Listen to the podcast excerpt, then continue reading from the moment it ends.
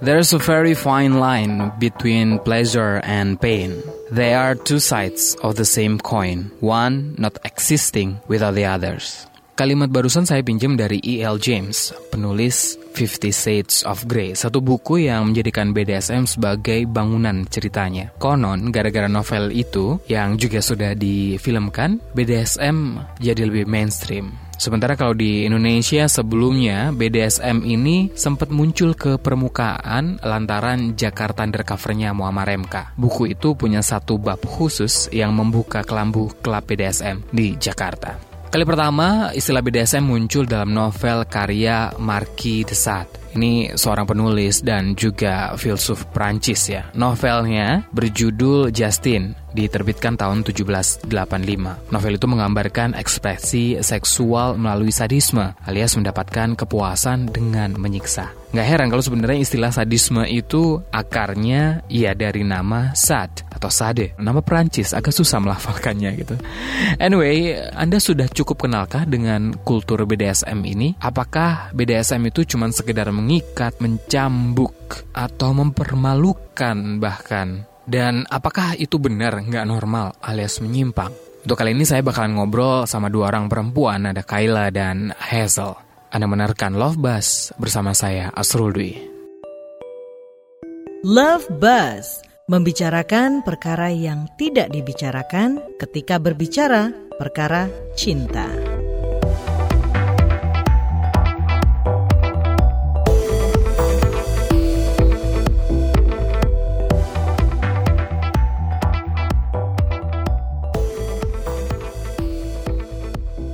Di sini kan ada Hazel dan Kayla. Aktivitas sehari-hari ngapain? Jadi um, kalau weekdays pasti kerja. Kalau Hazel? Currently lebih ke bisnis Ah. mandiri. Jadi beberapa bulan lalu memang sama seperti beliau pekerjaannya, tapi memutuskan untuk resign dan mulai bisnis. Bisnisnya bidang apa kira-kira? Yang pertama kali bikin saya jadi ngerasa have a chance itu adalah di bidang BDSM. Oke. Jadi dulu sebelum pakai jilbab, saya itu sama seperti beliau juga uh, body positive model Hmm. Dengan nama Hazily Blush. Hmm. Saya berusaha untuk kasih eh, untuk cari tahu gimana sih caranya untuk upgrade kostum sendiri. Karena kinky tools itu sangat sulit didapat di Indonesia dan kalaupun mau bikin tuh mahal banget. Padahal materinya atau bahan-bahannya tidak begitu mahal kan. Kita bisa dapat dari Bandung. Bahkan dari Mangga Dua juga banyak. Jadi akhirnya kreativitas sendiri karena butuh kostum dan bikin sendiri dan ternyata teman-teman suka dan boom jadilah banyak yang order banyak yang minta gitu Sebelum lanjut ngobrol soal BDSM tadi disebutkan soal body positivity, body image. Sekarang memang kan sudah ada mulai obrolan ke arah sana gitu ya body positivity. Cuman kalau di Indonesia sendiri, Kayla ngelihatnya seperti apa? Balik lagi body positivity itu kan kalau kita tracing by history dia adalah salah satu ekspresi feminism. Jadi sebenarnya di setiap negara berbeda. Kalau saya sih ada benchmark ke Swedia. Kalau di Swedia body positivity itu adalah kebebasan seseorang untuk mengekspresikan dirinya dalam bentuk tubuh termasuk juga gender dan sexuality. Jadi buat mereka misalnya di ranah pendidikan atau di ranah anak deh body positivity-nya itu udah sampai mereka sudah tidak memberlakukan gender ke anak kecil. Jadi nggak ada um, stereotip anak laki-laki atau anak perempuan, anak ya anak begitu. Hmm. Tapi kalau di Indonesia, aku rasa kita masih ada di ranah di mana kita mencoba untuk membuka mata orang bahwasanya semua bentuk badan seyogyanya adalah indah Mhm, gitu. mhm. Karena mungkin kalau di Indonesia kalau kita lihat stereotipnya adalah yang cantik itu adalah yang putih, yang langsing. Sedangkan eh, sebenarnya kalau kita trace back ke belakang em, dari mulai artefak, dari mulai em, bukti arkeologi, nggak selamanya kecantikan itu ada di badan yang ramping dan Mhm. itu yang mau kita advokasi. Apa sih yang bikin itu berubah? Justru kan nilai kecantikan d- zaman dulu itu beda kan. Iya. eh, kalau ke candi paling gampang kan kita kelihatan kan image-nya seperti apa gitu. Um, kalau secara spesifik aku mungkin nggak tahu karena aku tidak punya keahlian khusus di bidang itu. Hmm, oke. Uh, mungkin itu lebih karena sosiolog atau antropolog. Tapi kalau yang dilihat adalah kolonialisme itu ada efeknya. Ah, Oke. Um, anggaplah yang kita ya, ya, yang kita anggap selera bule misalnya Eh, itu yang dianggap cantik dulu sekarang juga ada ada beberapa orang yang merasa bahwa oh yang cantik ya seperti itu gitu. Atau kalau yang kontemporer um, yang postmodern adalah lebih ke arah industrialisasi kecantikan. Jadi kita mengambil value kecantikan dari luar dan membuat itu jadi komersial. Sayangnya orang Indonesia mungkin memang orangnya komersial, jadi konsumerismenya tinggi, jadi mereka lebih suka kemakan itu. Jadi makanya sekarang cantik itu harus ala Korea, ala, hmm. ala Jepang, ala Cina. jadi ya jadinya dipersempit. Nah, uh, sebagai apa seorang plus size model gitu kan, um, itu niche gitu nggak sih uh, oh, ya. di industri itu emang ada ruangnya gitu Hazel? Sangat dibilang niche atau tidak ya niche sekali niche ya karena memang bukan konsumsi semua orang tidak hmm. semua orang suka paling common kita menghadapi bulian hmm. itu dari kaum perempuan sendiri jadi banyak perempuan sendiri yang tidak suka melihat perempuan lain merasa cantik atau feel good uh-huh. terhadap tubuh mereka sendiri atau gimana cara mereka berpenampilan gitu jadi emang kebanyakan yang bisa menerima itu adalah orang-orang yang berpemikiran sama atau orang-orang yang menganggap bahwa berselera sama uh, berselera sama gitu. Nah, soal BDSM mungkin boleh dijelasin dulu kali ya BDSM itu sebenarnya apa sih, Kayla? BDSM itu luas sebenarnya, tapi kalau bisa dipersempit itu mungkin merujuk kepada lifestyle. Jadi, banyak orang berpendapat bahwa BDSM itu pasti seksual, padahal seyogyanya tidak. Seksual itu adalah bagian terpisah dari BDSM. Oke. Okay. Uh, uh, jadi kalau kita jabarkan BDSM, B-nya itu bondage, mm -hmm. D-nya itu domination, S-nya itu submissiveness, submissiveness, and M-nya sadomasochism. SM-nya itu sebenarnya sadomasochism. Mm. Jadi dia ada tiga elemen yang bermain. BD bondage domination, mm-hmm. um, DS dominant submissive, SM sadomasochism. Bondage itu adalah pengekalan badan, pengekangan diri dalam bentuk apa pun, jadi dia masih luas. Kalau domination itu adalah ketimpangan kuasa mm-hmm. antara satu orang dengan orang lain, jadi mendominasi. Kalau SM masochism itu adalah itu merujuk ke rasa sakit. Jadi dia itu disadur dari tokoh yang namanya Said Sade. Dia dia tokoh zaman dulu yang memang memperkenalkan rasa sakit sebagai pleasure. Prancis bukan sih? Prancis kalau nggak salah ya, Aha. Marquis Sade. Berarti nggak melulu soal pain and pleasure gitu. Yeah. Kalau orang yang anggap itu pandangan yang keliru kah uh, atau nggak okay. sepenuhnya keliru? Saya nggak bisa bilang keliru, tapi yang jelas terbatas. Hmm. Jadi dari BDSM dia cuma ngambil SM-nya aja pain oh, okay. and pleasure. Padahal mungkin kalau misalnya kita lihat di dunia nggak um, cuma Marquis Sade doang yang pakai BDSM.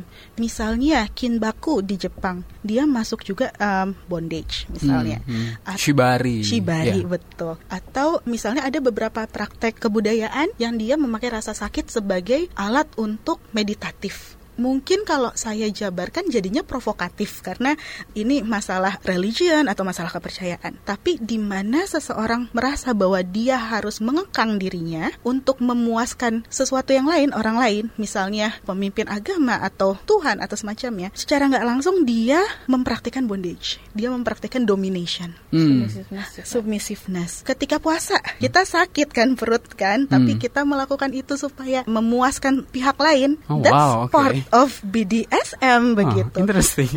jadi luas banget, nggak melulu seksual dan nggak melulu interaksi antara satu orang dengan orang lain. Tapi di antara apa BDSM itu tadi berarti di masing-masing itu ada pembagian peran itu tetap ya? Oh ya, kalau secara general kita ada idea dari BDSM memang ketimpangan kuasa, uh, domination and submissiveness. Itu the whole point ya, center point ya sorry. Itu ada dua dom dan sub. Dom itu adalah orang yang akan mendominasi, sub itu orang yang akan didominasi. Jadi memang dia akan di dia akan diatur sedemikian rupa supaya ada satu orang yang secara tidak seimbang berkuasa terhadap yang lain dan itu bagian dari dinamiknya karena hmm. tidak selamanya sub itu bisa diinjak-injak dan secara filosofis sebenarnya yang memegang kendali adalah subnya bukan damnya. Oh gitu ya? Iya. Maksudnya nah, gimana tuh? Jadi, kan yang mendominasi harusnya yang melakukan betul. perintah dan sebagainya iya. gitu kan? Melakukan perintah iya, tapi essence dari BDSM itu ada yang namanya SSC safety, hmm. sanity, consent. Safety hmm. adalah keamanan overall secara keamanan. Sanity adalah gimana caranya supaya walaupun kita memasukkan elemen rasa sakit, rasa malu, itu tidak mengganggu mental. Consent adalah persetujuan, which means kalaupun dom minta sesuatu yang sebenarnya tidak masalah gitu ya,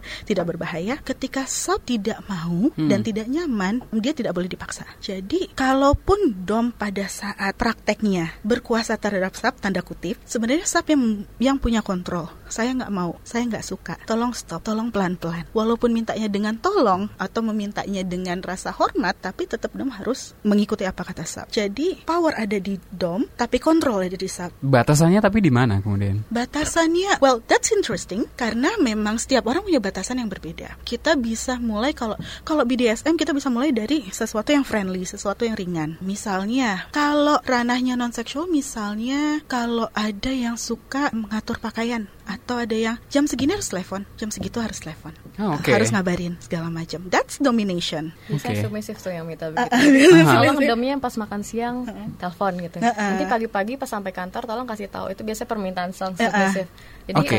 feel submissive have a control in the relationship. Gitu. Oh itu tadi yang kemudian dibilang nggak melulu soal seks bahkan di Betul. luar apa namanya kamar pun itu dilakukan juga ya. Iya. Lebih banyak di luar kamar malah. Tapi sebenarnya tujuannya apa sih gitu kan? Orang selama ini kan cuma mikirnya ya pengennya cuman mencapai orgasm atau sexual pleasure itu kan. Tapi kalau gitu kan kayaknya sih mungkin enggak ya atau bisa jadi Um, gitu ya. Gini, keywordnya pleasure dan pleasure itu tidak selamanya orgasm. Ah, Ya nggak sih? Misalnya kalau seorang submisif kita merasa diperhatikan karena dom nanya terus lagi di mana, sama siapa, habis ini ke sini, habis itu ke situ. Jadi dia, kita merasa ada yang memperhatikan, ada yang care, ada yang sayang. Dom juga merasa bahwa dia dihormati, dia diinginkan gitu, Hmm. Eh, dia dilayani gitu. Jadi itu tidak melulu pleasure dalam arti seksual. Hmm. Bisa jadi itu lebih ke arah- sebenarnya itu itu lebih ke arah hormon rasa senang oksitoksin Hmm. yang ada di kepala dan ada beberapa penelitian aku eh, nggak bawa sumbernya tapi ada beberapa penelitian salah satunya dari universitas di Belanda mengatakan bahwa partisipan BDSM ketika mereka melakukan praktik BDSM mereka merasakan ada adrenaline rush oksitoksin mereka merasakan rasa pleasure senang walaupun tidak disentuh sama sekali Tapi kalau di popular culture gitu ya, kalau di Indonesia mungkin BDSM pertama kali keluar gara-gara dulu ada eh, Jakarta Undercover gitu ya. Yes. Tapi kemudian ada novel dan film apa series Fifty Shades of Grey. betul Itu penggambaran yang cukup tepat nggak sih? Aku bilang enggak. Masalahnya gini, Fifty Shades of Grey memang mengangkat tema BDSM. Tapi apakah dia memenuhi safety, sanity, dan consent? Itu yang dikritisi. Hmm. Eh, banyak kok dia dikritisi di bagian kritisi buku segala macam. Dan itu nggak datang cuma dari orang Indonesia doang. Misalnya pasangan saya kebetulan orang Swedia. Eh, dia juga sebenarnya malah aktivis BDSM di negaranya. Jadi Ah, mereka oke. punya badan sendiri. Oh, Seru wow. kan? nah di sana mereka benar-benar talk against Fifty Shades of Grey karena mereka merasa itu bukan representatif yang bagus. Tuh ada unsur pemaksaan, ada unsur money power. Hmm. Toxic Pada- relationship. Toxic relationship padahal itu tidak diperbolehkan. Ada beda antara BDSM dan abuse. Aku mungkin ini subjektif tapi kurasa Fifty Shades of Grey menjurus kepada abuse. Walaupun dengan happy ending ya. But we are not here to Overly romantic, right? Iya. Kayak lo dulu awalnya kenal atau mencoba eksplorasi gitu BDSM sebenarnya dari mana gitu? Ketertarikan udah ada dari kecil. Oh wow, udah Jadi tahu. belum tahu apa itu BDSM tapi selalu merasa berbeda. Ah, sampai akhirnya ketika kuliah kan informasi udah cukup terbuka tuh. Um, jadi ketika kita research satu hal dengan hal lain ketemulah BDSM. Tuh waktu itu masih bentuk subreddit sebelum Reddit di itu blokir. Masih bisa diakalin sih. Iya, nah itu terus habis itu dulu masih zaman MIRC. Oh wow. Ember. Iya. Jadi masih main MRC ya ketahuan deh. Jadi masih zaman main MRC ketemu sama Dom, dia orang Prancis, tapi dia tinggal di Singapura. Setelah kita ngobrol-ngobrol segala macam, dia datang ke Jakarta, kita kenalan. Kupikir kan pada saat itu wah yang namanya bule gitu kan. Hmm. Pasti mau nggak mau suka nggak suka harus siap digrepe-grepe nih misalnya. Hmm. Ternyata enggak, dia very gentleman. Jadi dia yang jadi guru mentor pertamaku. Hmm. Dia kasih tahu BDSM itu apa, sejarahnya dari mana. Dia bawa aku ke Singapura waktu itu. Dia kasih lihat ini loh BDSM. Kita ada community gathering, not necessarily a club, tapi ada beberapa orang yang sedang scene di situ. Hmm. Dari mulai yang light sampai yang blood play. Kalau Hazel dulu awalnya Simply kalau anak-anak itu dari komik. komik Jepang Komik pasti. ya? Death Note for sure.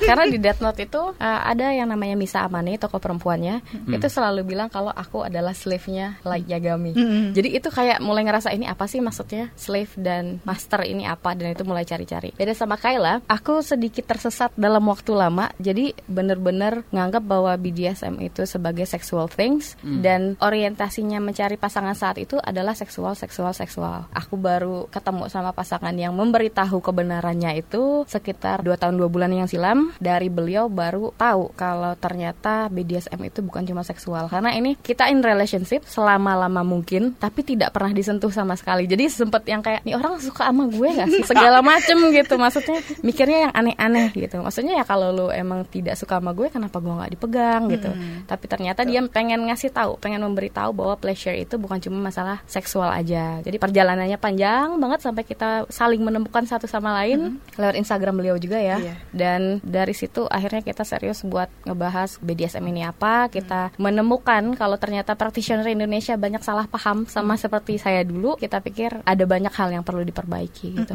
Kalau secara komunitas gitu memang bikin sendiri kah gitu atau kalau di apa namanya Jakarta Undercover ada klub yang khusus gitu Sih, kan, iya. yang underground gitu kan. Kalau komunitasnya aku rasa sekarang masih underground. Hmm. Mungkin karena ada beberapa ketidaksesuaian budaya dan nilai moral. Balik lagi karena kesalahpahaman itu sendiri. Jadinya orang juga nggak mau keluar gitu, nggak mau mempublik dirinya sendiri. Cuma kalau klub, kurasa yang yang banyak adalah di luar. Aku kebetulan salah satu anggota klub BDSM di Swedia. Jadi di sana itu sudah ada tempatnya. Jadi bentuk klub, bentuk gedung, di situ udah disetting buat play, ada beberapa tema, ada ruangan ruangan terbuka untuk orang social gathering, udah siap first aids, terus juga sudah ada rujukan ke rumah sakit terdekat in case something happen, yang kayak gitu-gitu. Sama ada perlindungan, perlindungan hukum ada juga. perlindungan hukum di sana ada. Mereka punya legalitas. Aha. Orang dengan BDSM yang di abuse mereka bisa openly minta perlindungan hukum dan menegakkan hukum terhadap mereka. Jadi semuanya sudah well established di sana. Di sini I don't think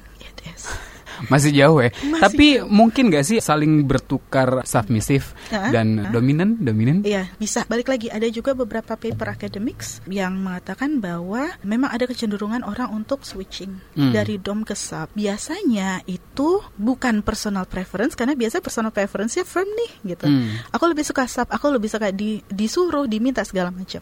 Tapi ketika dirimu menemukan orang yang tepat dan chemistry-nya berbeda, bisa aja kamu jadi dom. Jadi apakah pure sub atau pure dom atau yang in between kita bilang switch itu akan bergantung dengan banyak hal. Kalau Kela perannya apa? Switch. Saya Iya. maruk mas. Kalau Hazel, Sama switch juga. udah berapa lama sih berarti kalian menekuni atau melakukan BDSM? 10 tahun berarti ya? 10 tahun? Eh, Aku ke iya 9. 10 Aku 2010 mulainya. 2010 Oh iya, gue berarti. Dan kalau ada komunitas gitu ya juga ngumpul ketemuan dengan kostum gitu-gitu ya. Kostum bener gak sih nyebutnya kostum? kalau kostum enggak ya Kayaknya ngeri kalau kita ah, Kan bayanginnya latex gitu-gitu. Maunya sih gitu Eh, Cuma mungkin bisa Tapi biasanya mereka da- masih dalam ranah teman sendiri Atau semacamnya ya Eh, Kalau yang komunitas umum kami belum ada Mungkin ada di sosial media biasanya Hmm. Jadi di mana orang bisa nutupin identitas pribadi Hmm. Untuk keamanan pribadi ada cuma apakah bisa dibilang komunitas dengan syarat komunitas itu kayaknya enggak Hmm. perlindungan hukumnya enggak ada Hmm, ininya hmm. enggak ada gitu Hazel berarti sekarang masih melakukan BDSM juga atau udah enggak? Practically sedang off sudah dua bulan off. Karena kalau boleh cerita. Um, lebih karena perbedaan prinsip sih, perbedaan prinsip sama dominannya. Jadi uh, BDSM itu sama aja kayak relationship pada umumnya. Kalau kita nggak suka, kita berantem atau kita nggak cocok ya kita putus gitu. Jadi sekarang saya sedang tidak sedang kosong alias sedang tidak ada dom. Jadi emang practically off. Tapi seandainya di workshop kita masih aktif untuk ngasih tahu ini menurut mereka yang benar itu gimana atau kalau mereka ada pertanyaan dan mereka bingung kita bisa bantu menjelaskan begitu. Orang yang datang ke workshop itu nggak heran gitu ngelihat Hazel yang berjilbab dan menjelaskan soal BDSM gitu. Rata-rata mereka udah kenal sama aku sejak sebelum pakai jilbab, sejak masih Oke. modeling. Tapi di BDSM sendiri itu uncountable, banyak banget anak-anak yang pakai pakaian muslim. Karena itu tadi yang kita ajarkan kan bukan seksualitas. Jadi sama seperti relationship pada umumnya yang kita ajarkan masalah kepatuhan misalnya sebagai submissive. Misalnya kalau nggak boleh keluar rumah ya jangan keluar rumah misalnya gitu. Hmm. Atau kalau misalnya demnya bilang hari ini nggak usah ke mana-mana dulu, silahkan dipatuhi. Kalau misalnya ada urusan, ya silahkan disanggah. Oh nggak bisa karena hari ini saya harus ke kampus misalnya gitu. Nanti si dom akan bilang oke ke kampus dari jam berapa sampai jam berapa. Misalnya selama dua jam. Baiklah kalau gitu setelah selesai acara kampus silahkan pulang lagi ke rumah gitu. Hmm. Jadi tugas seorang dominan itu juga melindungi submisifnya. Jangan sampai submisif misalnya hilang di jalan atau nggak tahu pergi sama siapa atau diculik orang gitu. Jadi ada track tertentu gitu. Soal alasan gitu ya, kan nggak melulu soal seks tadi kan eh, disampaikan seperti itu. Terus apa yang dicari sebenarnya sih di BDSM itu? Uh, sebagai dom, uh, we need to feel needed, Iya, kan? exactly. Kita ingin dibutuhkan. Tapi sebagai seorang submisif kita ing- diinginkan. Jadi seorang dom akan menginginkan sub dan dia harus menunjukkan itu sebenarnya. Karena itu hubungan BDSM itu sangat terbuka sekali. Jadi nggak ada yang gengsi-gengsian. Karena kalau ge- gengsi di dalam hubungan itu hubungannya nggak akan berjalan. Betul. Jadi misalnya si dom bilang kangen nih sama si submissive, eh, si dom ngerasa kangen silahkan diutarakan karena itu yang submissive inginkan. Jadi pleasure-nya di situ. Sebagai dom kita ingin dibutuhkan. Kayak misalnya ditanya nih pagi-pagi hari ini aku pakai baju apa nih? Aku mau meeting sama si perusahaan ini misalnya. Nanti kita pilihin gitu. Maunya pakai baju yang mana? Kamu pilih tiga misalnya. Ada tiga option yang dia pilih sendiri. Nanti baru kita sebagai seorang dom akan pilih satu di antara tiga itu. Jadi ada perasaan dibutuhkan di situ sebagai seorang dom gitu. Itu kan berperan gitu ya. Mungkin kalau orang ngelihatnya dari luar kan seperti itu, kayak ada dibatasin peran gitu, kayak nggak jadi diri sendiri. Bener nggak sih kayak gitu atau gimana? Itulah gunanya konsen. Jadi kita harus ngasih tahu di awal. Semuanya harus dibicarakan di awal. Apa batasan kamu? Apa yang kamu suka? Apa yang enggak? Misalnya saya pilihin baju nih tiap hari kamu suka atau enggak? Kalau submissive bilang enggak, aku enggak suka. Ya udah, berarti itu adalah sesuatu yang tidak perlu dimasukkan ke dalam relationship. Atau kamu suka dihubungin terus enggak? Atau suka di SMS pagi sore enggak gitu. Kalau enggak, ya itu bukan hal yang harus dimasukkan ke dalam relationship. Kalau seandainya merasa tidak cocok, maka sebaiknya relationship tidak usah dilanjutkan gitu. Jadi kalau misalnya yang dom ingin ngasih perhatian terus tapi si submissifnya nggak mau diperhatiin berarti udah nggak cocok nih ya udah untuk apa dilanjutin kan Kesepakatan itu di awal hubungan ketika memutuskan melakukan BDSM atau ketika waktu berjalan juga ada kesepakatan-kesepakatan yang kemudian memang hasil komunikasi gitu atau gimana? Um, both sih. Maksudnya kita bisa menganggap BDSM itu seperti relationship pada umumnya. Hmm. Ada beberapa orang yang punya preferensi awal, punya tipenya nih dari awal. Dia akan cari orang dengan tipe tersebut. Misalnya kalau di BDSM kita akan masukin elemen yang lain. Semisal orangnya suka dicambuk atau orangnya suka di humiliate misalnya. Iya. Atau orangnya suka diikat-ikat misalnya Aha. itu juga jadinya tipe kan jatuhnya gitu. Ah. Tipeku yang kayak gini, yang kayak gitu. Tapi as the time goes by, kadang-kadang kita kan juga menemukan sesuatu yang baru. Dengan satu orang dengan orang lain, kebutuhannya berbeda. Dinamiknya ada di situ, saling mengenal, saling mencocokkan diri misalnya. Jadi kalau dianggap relationship pada umumnya bisa putus, BDSM pun bisa putus. Ada yang kita masukkan di dalam kontrak di awal, misalnya Oh, ada kontraknya. ada, ada. Terlebih sesuatu yang menyangkut SSC, apakah itu aman, Hmm. apakah itu waras, kewarasan gitu. Apakah itu disetujui atau enggak itu ada di awal. Kita mainnya seperti ini. Kita akan evaluasi setiap tiga bulan misalnya. Apakah kita mau nambah, mau ngurang, mau sama, terserah. Kalau pasangan berarti Kayla selalu nyari yang orang yang memang aktif di BDSM atau pernah nyoba orang di luar komunitas itu dan you ask him to do things. change, change someone for friends Iya ya. Um, enggak sih mas, kalau aku sih merasa gini, yang namanya chemistry dia tidak akan senarrow itu. Jadi aku punya relationship dengan orang yang kita istilahnya vanilla. Kalau yang Oke. normal itu istilahnya vanilla. Oke. Aku, aku punya relationship dengan vanilla people, aku punya relationship dengan BDSM people. Um, treatmentnya akan berbeda. Cuma memang kalau misalnya kita punya bagian BDSM dalam diri kita, kalau tidak di channel kan rasanya seperti apa ya? Maksudnya ada sesuatu yang kurang. Jadi mungkin aku akan cenderung bersama dengan orang yang BDSM, kecuali dengan orang yang vanilla dan yang memperbolehkanku untuk melakukan BDSM ke yang lain in non-sexual way. Kalau Hazel sama juga. sama kalau aku lebih itu dia banyak yang nanya nih kalau kak Hazel udah pakai jilbab berarti nggak BDSM-an lagi dong gitu. Aha, banyak yang nanya iya, iya. gitu. Tapi pada kenyataannya itu adalah part of myself and I will do it anyways gitu. Jadi kalau aku cari pasangan nanti akan ada kecenderungan ke arah situ. Karena aku dulunya poli tapi sekarang aku lebih ke into monogamous relationship sejak sama yang terakhir. Jadi dengan begitu aku akan cari pasangan yang sama.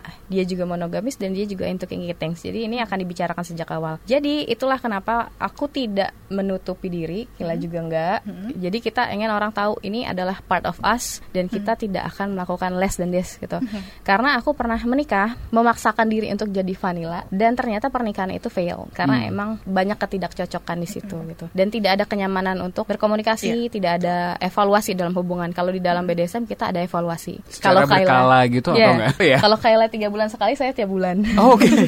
Oh, wow. Kayak imunisasi. Iya benar.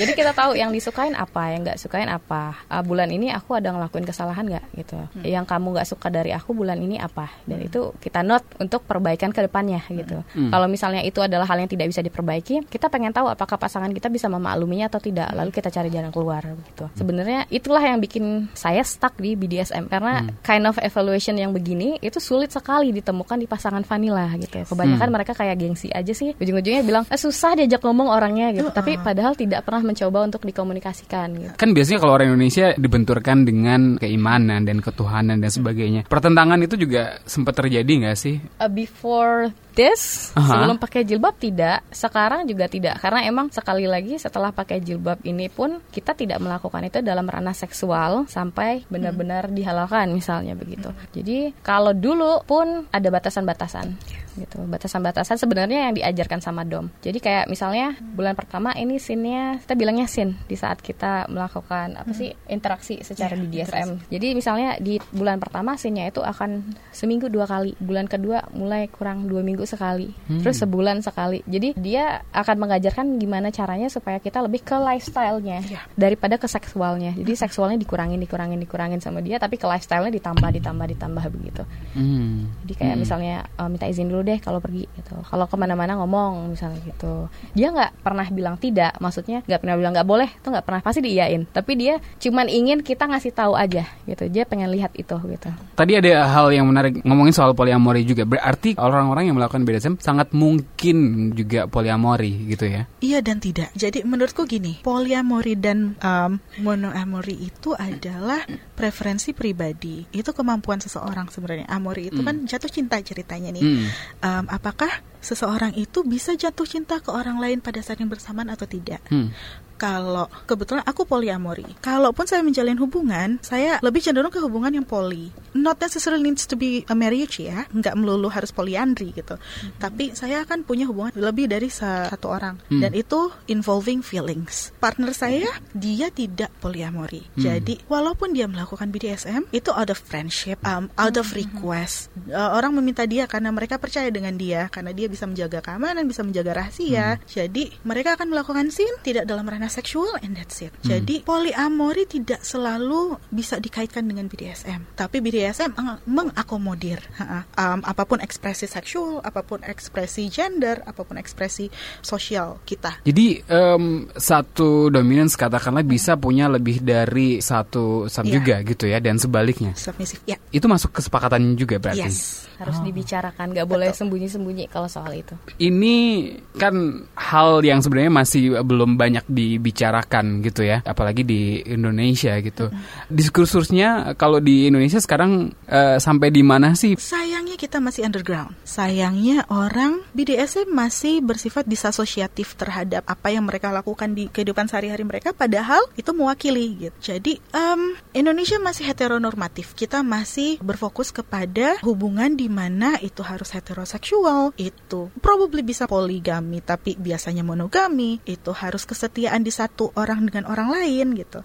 Dia lebih eksklusif, jadi mungkin agak sedikit lebih sulit untuk mengintroduce BDSM di society yang heteronormatif seperti ini. Hmm. Cuma karena sekarang orang cari informasi lebih mudah, orang sekarang lagi tertrigger dengan Fifty Shades of Grey, hmm. jadi mereka lebih terbuka. Tinggal bagaimana keterbukaan ini disambut dengan edukasi yang proper gitu. Dari awal mereka mengenal BDSM, mereka mengenal BDSM yang baik, hmm. bukan mengenal BDSM yang abusive. Hopefully ke arah sana aku dan Hazel dan teman-teman kami juga kita mencoba untuk mengedukasi orang lebih banyak lagi mengenai BDSM yang sehat. Kita memberikan perbandingan yang dengan konteks yang konkret. Misalnya di USA, di UK, Australia, Swedia lagi-lagi, Singapura, Thailand, Jepang gitu. Jadi kita berharap ke depannya BDSM dilihat sebagai lifestyle yang edukatif, hmm. yang philosophical, yang praktikal, yang normatif, tidak melulu secara seksual, hmm. tapi masih hmm. jauh ke arah sana.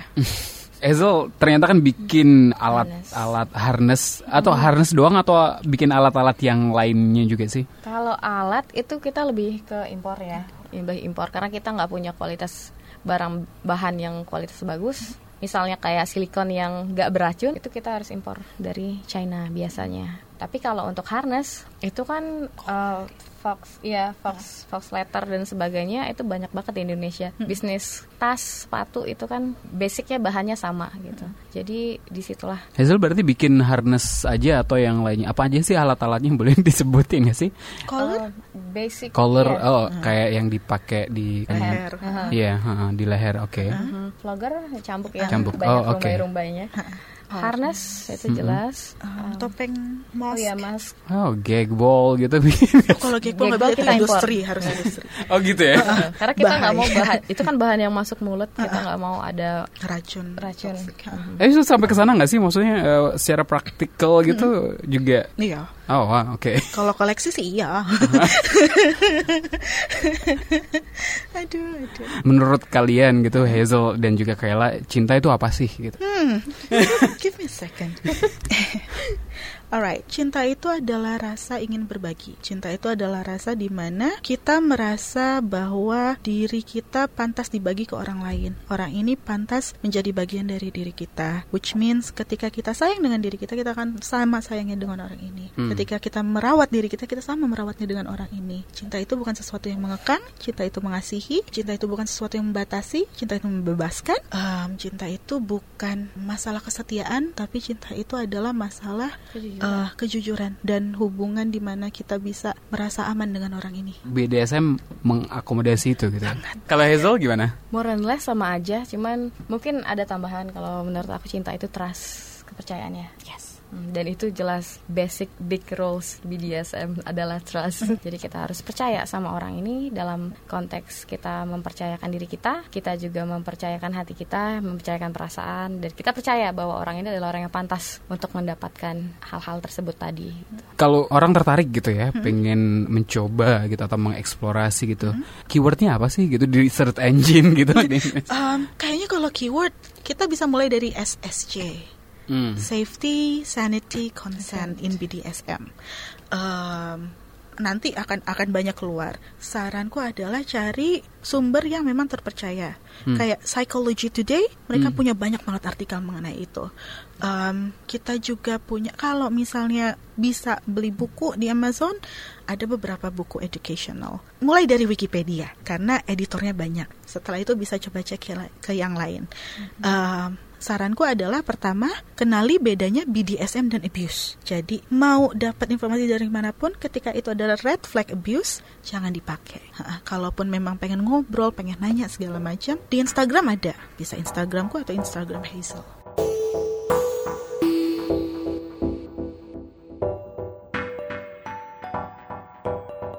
Kalau menurut Psychology Today, BDSM dipercaya telah dipraktekkan sejak lama. Salah satunya bisa ditemukan dalam Kama Sutra. Sesederhana menampar pantat atau spanking gitu ya. Dalam Diagnostic and Statistical Manual of Mental Disorder kelima yang terbit tahun 2013, di situ disebutkan bahwa BDSM hanya tergolong sebagai gangguan psikologis jika menyebabkan tekanan pada diri sendiri dan orang lain. Nah, catatan yang paling penting yang saya dapat dari obrolan tadi adalah konsen atau persetujuan. Ekspresi seksual apa pun bentuknya termasuk BDSM harus dijalankan dengan persetujuan pihak yang terlibat di dalamnya. Sementara kalau kita ngomong soal wajar, normal atau enggak atau yang lainnya seperti ukuran kenikmatan atau toleransi akan rasa sakit tiap orang punya batasnya masing-masing kan